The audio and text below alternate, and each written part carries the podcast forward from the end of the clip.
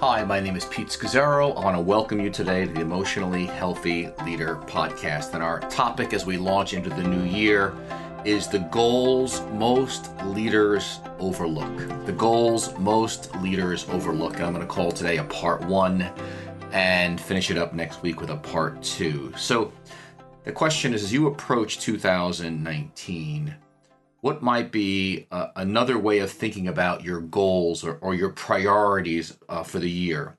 What might be a, another way to measure success for the year uh, about whether you succeeded or not? Now, defining success as a, as a leader, as a Christian leader especially, is one of our most challenging, vexing, and I would say difficult tasks. If we get it right, fruitfulness and contentment, joy follow. If we get it wrong, feelings of misery and failure and even sometimes envy follow. So, listen, I'm a type A person, like I'm sure many of you are. If you're in leadership, I have a lot of energy, filled with vision. Uh, my greatest challenge and sin over the years has always been the issue of limits. That's where my rebellion with God is tied to, and I, I do more or beyond what God asks.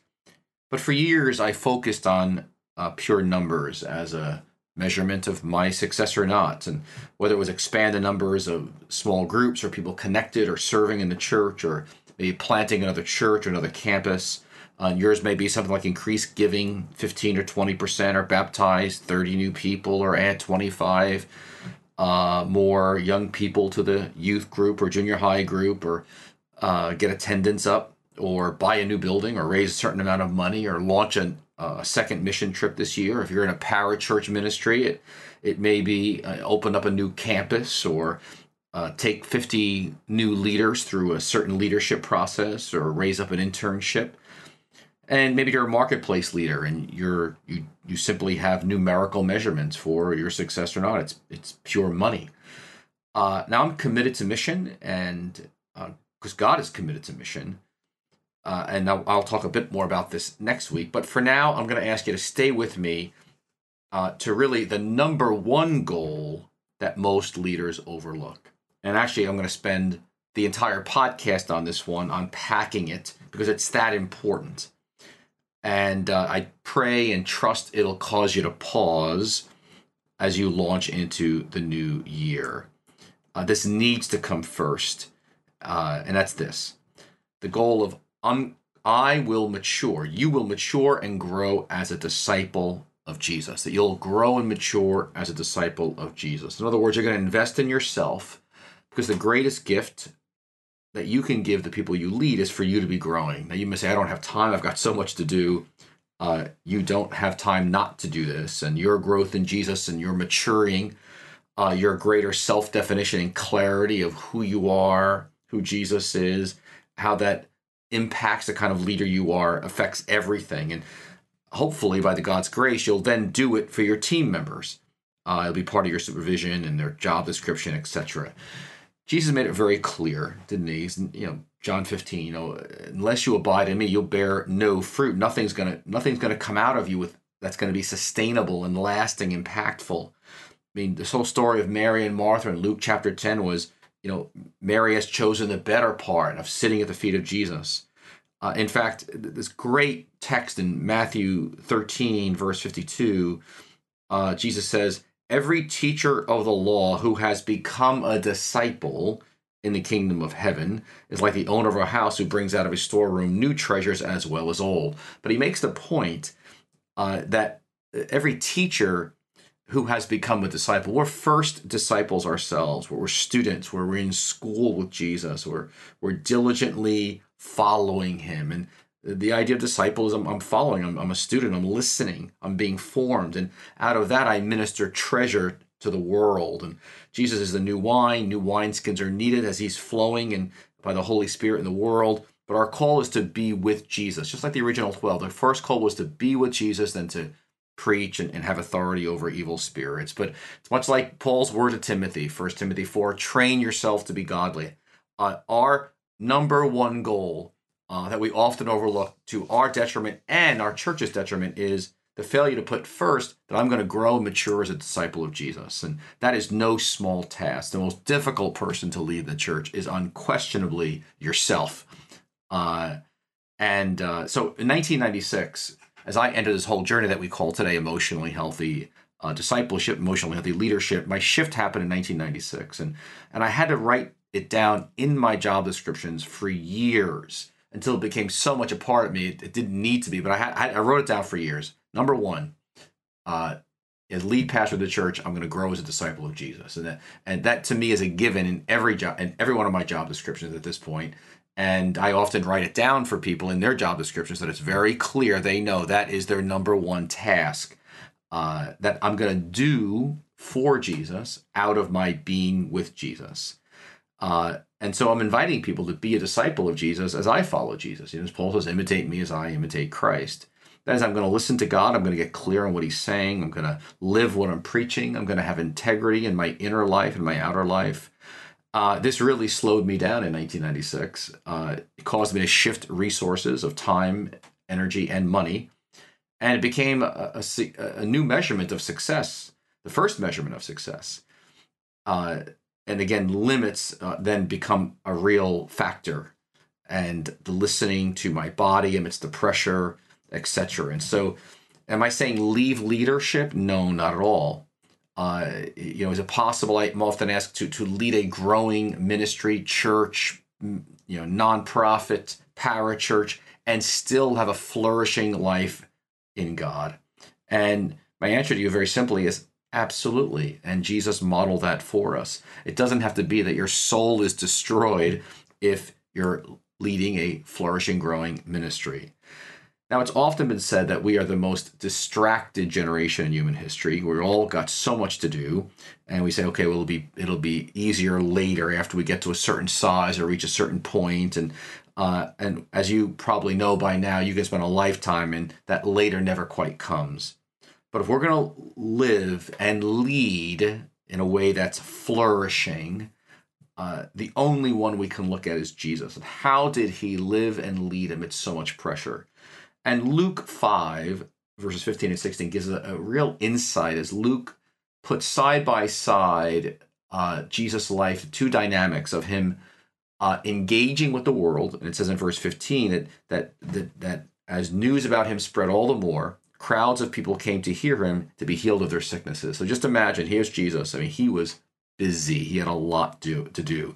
Uh, he has the most important work in human history to do, in the history of the universe sick are coming, demon possessed are coming, dying are coming. People are absolutely dra- dra- desperate, drastically trying to get a piece of him. Uh, and so Luke describes that in verse 15. Then it says in, in verse 16, but Jesus often withdrew to lonely places and prayed.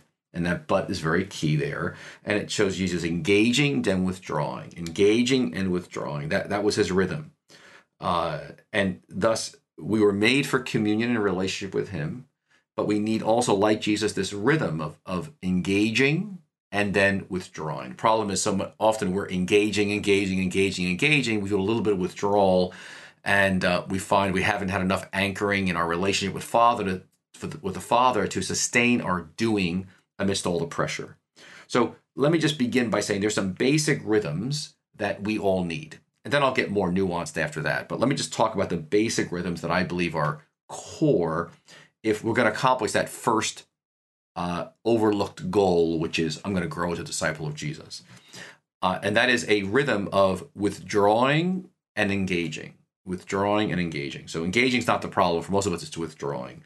And so uh, now, depending on your calling, depending on your position, your role, uh, we each need mornings uh, uh, with God uh, when we when, when we arise with Him, and again, how long that should be again, it's dependent on what what you're carrying. The more you're carrying for Jesus, the more investment of time you need in silence and stillness and solitude and Scripture to be with Jesus uh, in a relaxed way. I know for me, uh, it's interesting as I'm I'm not even lead pastor anymore. I'm not carrying the pressure that I was carrying for 26 years.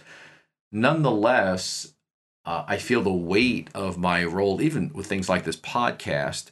And so am finding I have a greater need to withdraw for larger, longer periods of time than previously.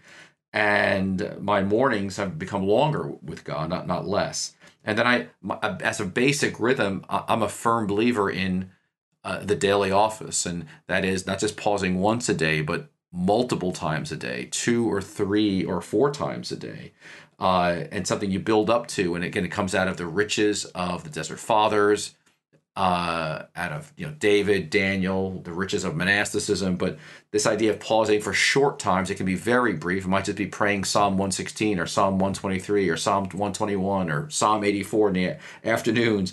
But just a pause to to withdraw, uh, to, to again for communion with the Father, being with Him.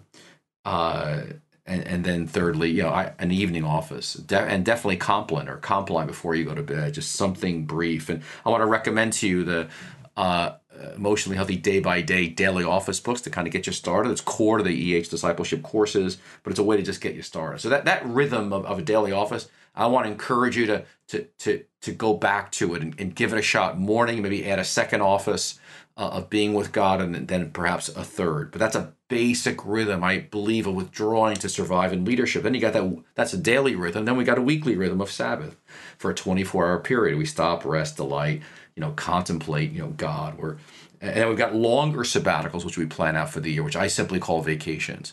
That you see vacations as Sabbaths, but longer Sabbaths uh, to rest the soil of your soul. And that's a basic rhythm uh, of withdrawing that we all need. But the, the principle and the principle you have to remember is this: that work, what worked for you last year may not work for you this year, uh, and that what you're carrying in one season of life is uh, is different than what you're carrying perhaps now. And so, what sustained you earlier will not sustain you now. You're changing, the ministry's changing, but the more weight and responsibility, the more time is needed for this number one goal that we often overlook, which is my own growth as a disciple of Jesus. I, I remember reading Henry Kissinger's uh, autobiography, and he writes about he was a professor, brilliant guy, but when he became Secretary of State, he just didn't have time to even think anymore uh, because he was just so busy. He had so much coming at him. And I just remember saying, my goodness, that is one thing as a Christ follower, as a leader under Jesus, I cannot fall into. And it's a tremendous danger, is that the, the weight of responsibility, we may have so many commitments, we quote, don't have time to withdraw, and that's a disaster. Because again, we do for Jesus out of our being with Jesus, and we need time for reflection. Uh, for journaling and um, you know i used to have for example one we have a, a pastoral staff rule of life at new life one day a month we'd be alone with god and i found over the last few years uh, it's just insufficient for me but i needed more time you know, not less. Uh, again, in light of my newer responsibilities and aging, so that that's that's our basic rhythms uh, of being a disciple. But I want to talk to you now about a little more specific and nuanced approach to it. The question you want to ask this year, as you go into it, is where where is Jesus inviting me to grow this year? In what area of my life? And I ask this every year uh, as I move into a new year. Now going into 2019, and then I carve out time for that first. And and uh, in other words, so you begin by even just listening. You know, what's the Holy Spirit doing inside of you? Uh, what passions, longings, desires. So, so, so there's emphases that need to come out of that. And you want to pay attention to how the Spirit of God is moving you to grow as a Christ follower.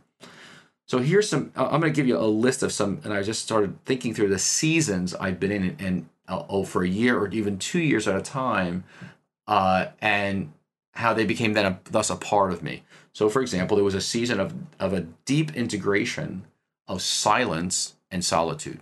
That was something I did not have in my early first 17 to 20 years of a Christian life. I, a little bit, I preached it, but I didn't live it.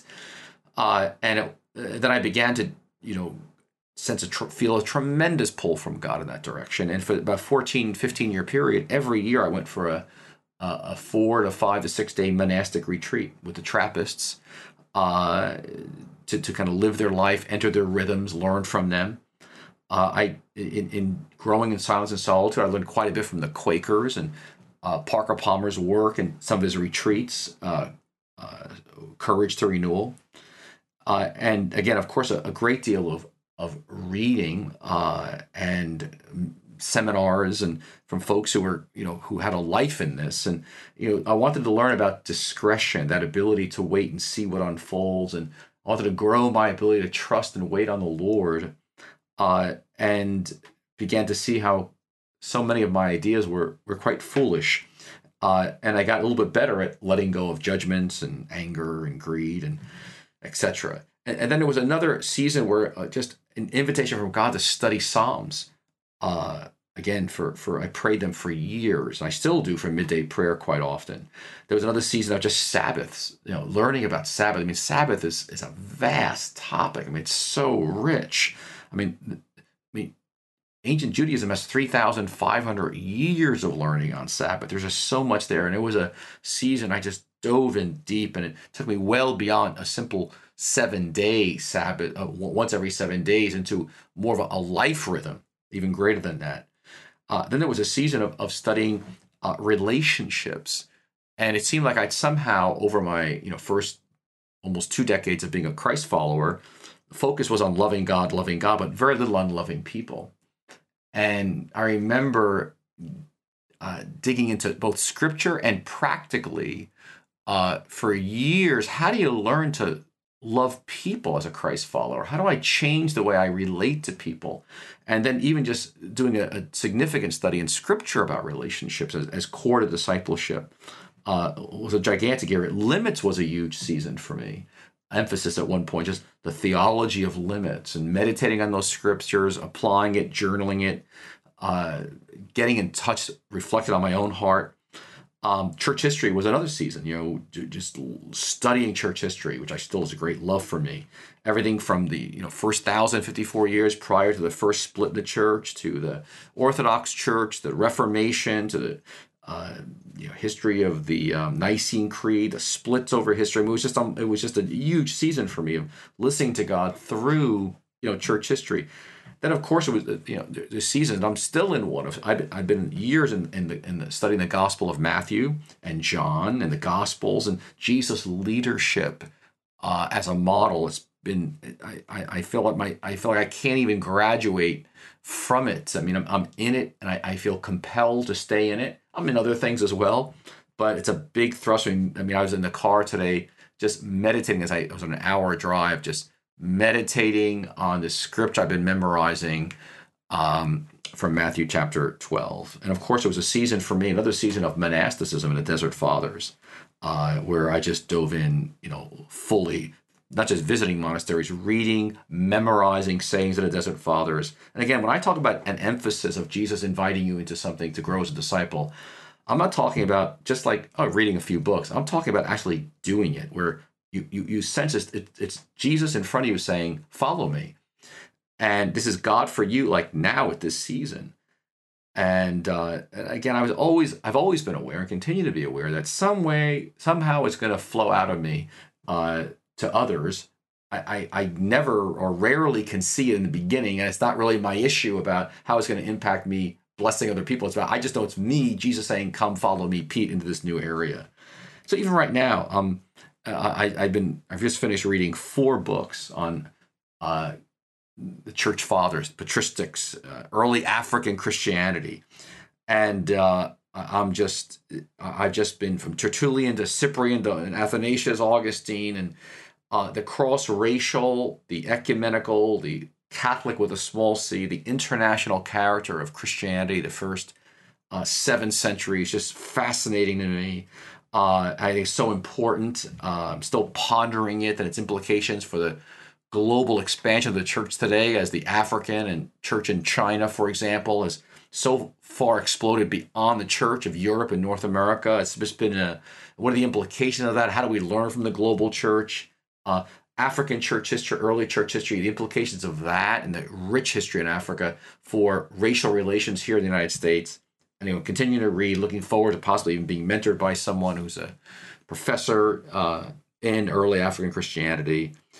Uh, so, anyways, I, I sense a pull in that area. Where's it all going? I have no idea. Will you will you ever hear about it? I have no idea. Uh, and this coming year, I'm hoping to read through the Old Testament. Um, because Geri just did it for a year and kept quoting things to me. And I'm, as part of what I'm doing, I may just add that to one of my offices and, and do that. But so many of the emphases that I've had over the last, you know, especially 23 years, uh, have now are so much a part of what we call emotionally healthy discipleship. And uh, I even think of something as simple as the core of the discipleship course is getting people to abide in Jesus in, with silence and solitude, especially. Uh, and so, in fact, let me encourage you, and maybe part of what God's doing in you right now is the walking out experientially of the integration of emotional health and discipleship and a slow down spirituality and discipleship. And so, even maybe it's not the issue of you bringing it to anybody at this point, but maybe you've read the Emotionally the Leader book or the Emotionally Spirituality, but you've read a book and you're listening to this podcast, which is all fine and good. But let me encourage you to go the next step and actually for yourself, actually do the material.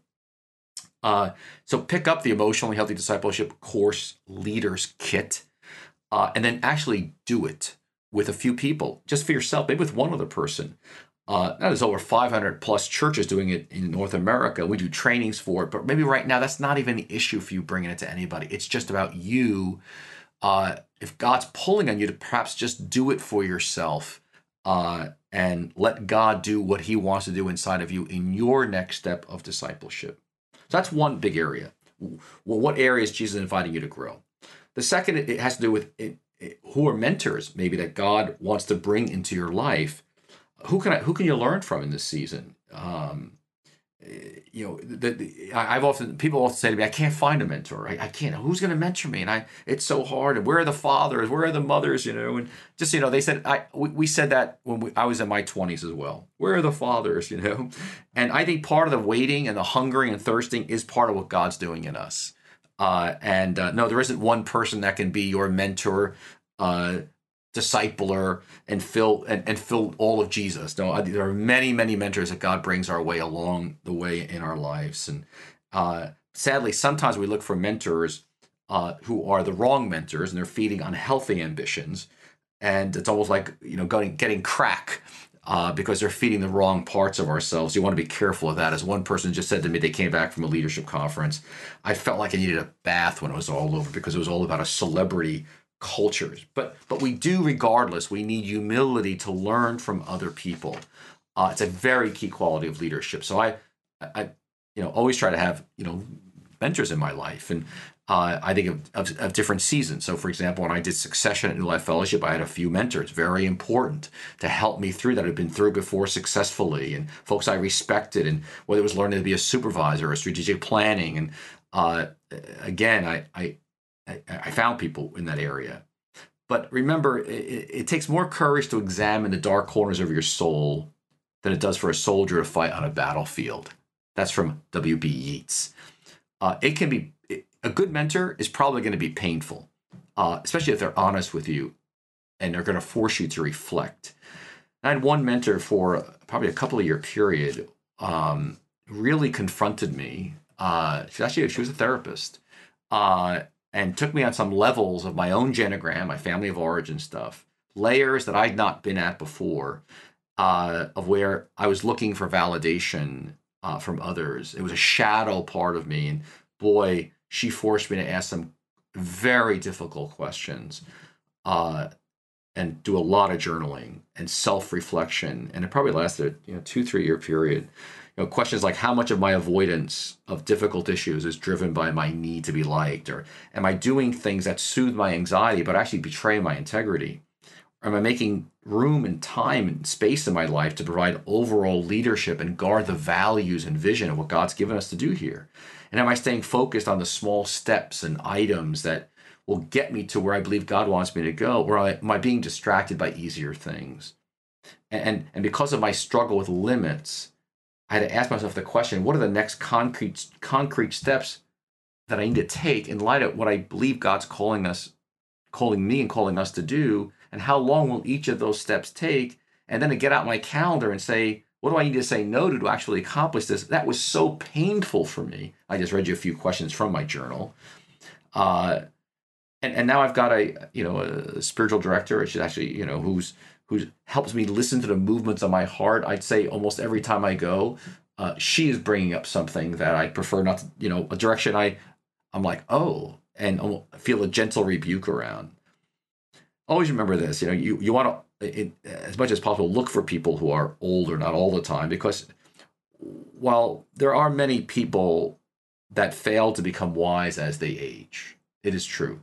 but no one becomes wise unless they do age. Uh, you have to live through things to grow in wisdom. Not, we're not talking about not, not talking about just getting information. I'm talking about wisdom, and that's what you're seeking in mentors. And uh, so, you know, that's a second big area. Who might be some mentors that you need to pursue and put time and effort and energy into to, to get to? Now, of course, then if you're a workaholic or an addict, which is my family history, you may also need to add to your, you know, growing as a disciple of Jesus, things like healthy friendships, hobbies, fun, delight, you know, health, etc.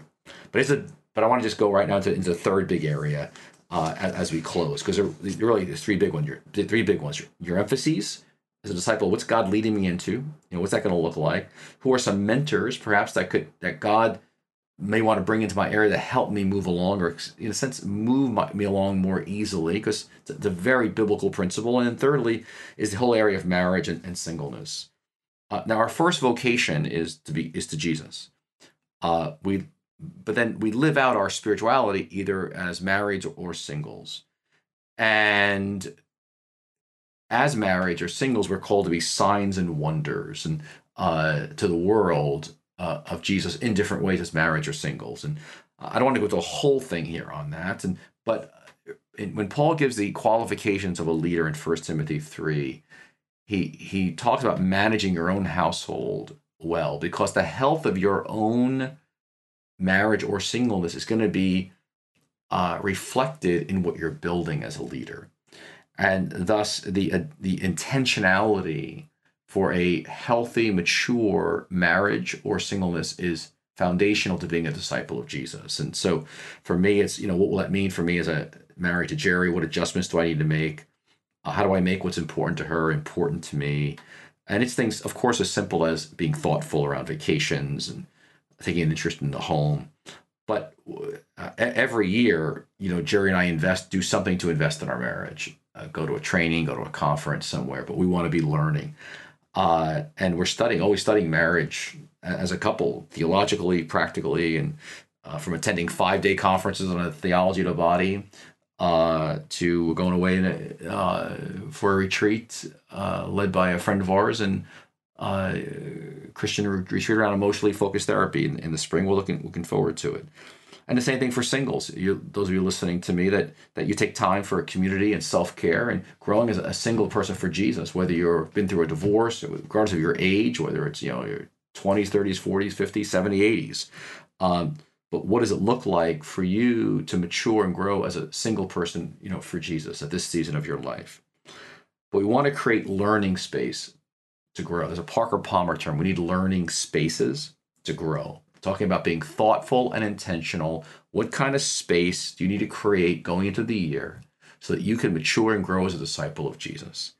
Uh, space that the things that need to be killed in you get killed so that you can grow in love for God, love for people. You can grow in compassion and gentleness and kindness. So it's going to take structure, it's going to take thought, it may take retreats.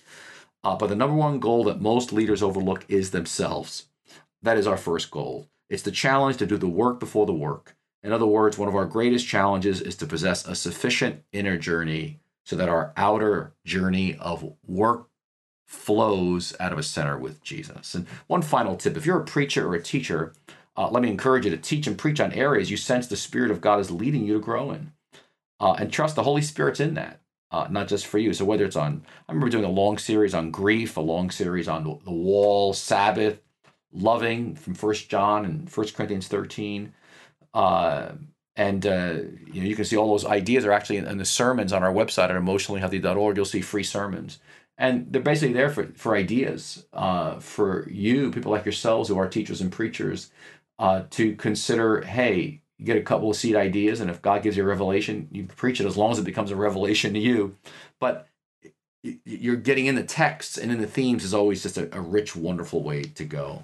But the beautiful thing is if you'll if you'll put being a disciple of Jesus first, you won't base your self worth or success on externals. You'll see Jesus. And uh, again, people weren't that impressed with Jesus, and it looked like he may have failed right in his earthly ministry. But he was able to thank God, filled with contentment, and he was trusting in in, in his Father, whom he knew was unfrustrated, was not frustrated, who had a plan and was completely in control. So we want to be the culture that we want to reproduce in people. We want to see developed around us as leaders. So next week we'll build on this number one overlooked goal, and I'm going to add four or five others. Uh, expand out from that. So join us at emotionallyhealthy.org. Go to our website. You know our mission is to transform church culture through the multiplication of deeply changed leaders and disciples. And I pray you'll be one of those as we go into the next thousand years for Christ and hopefully make an impact in the world for Him. God bless everybody. Have a great day. Look forward to seeing you next week.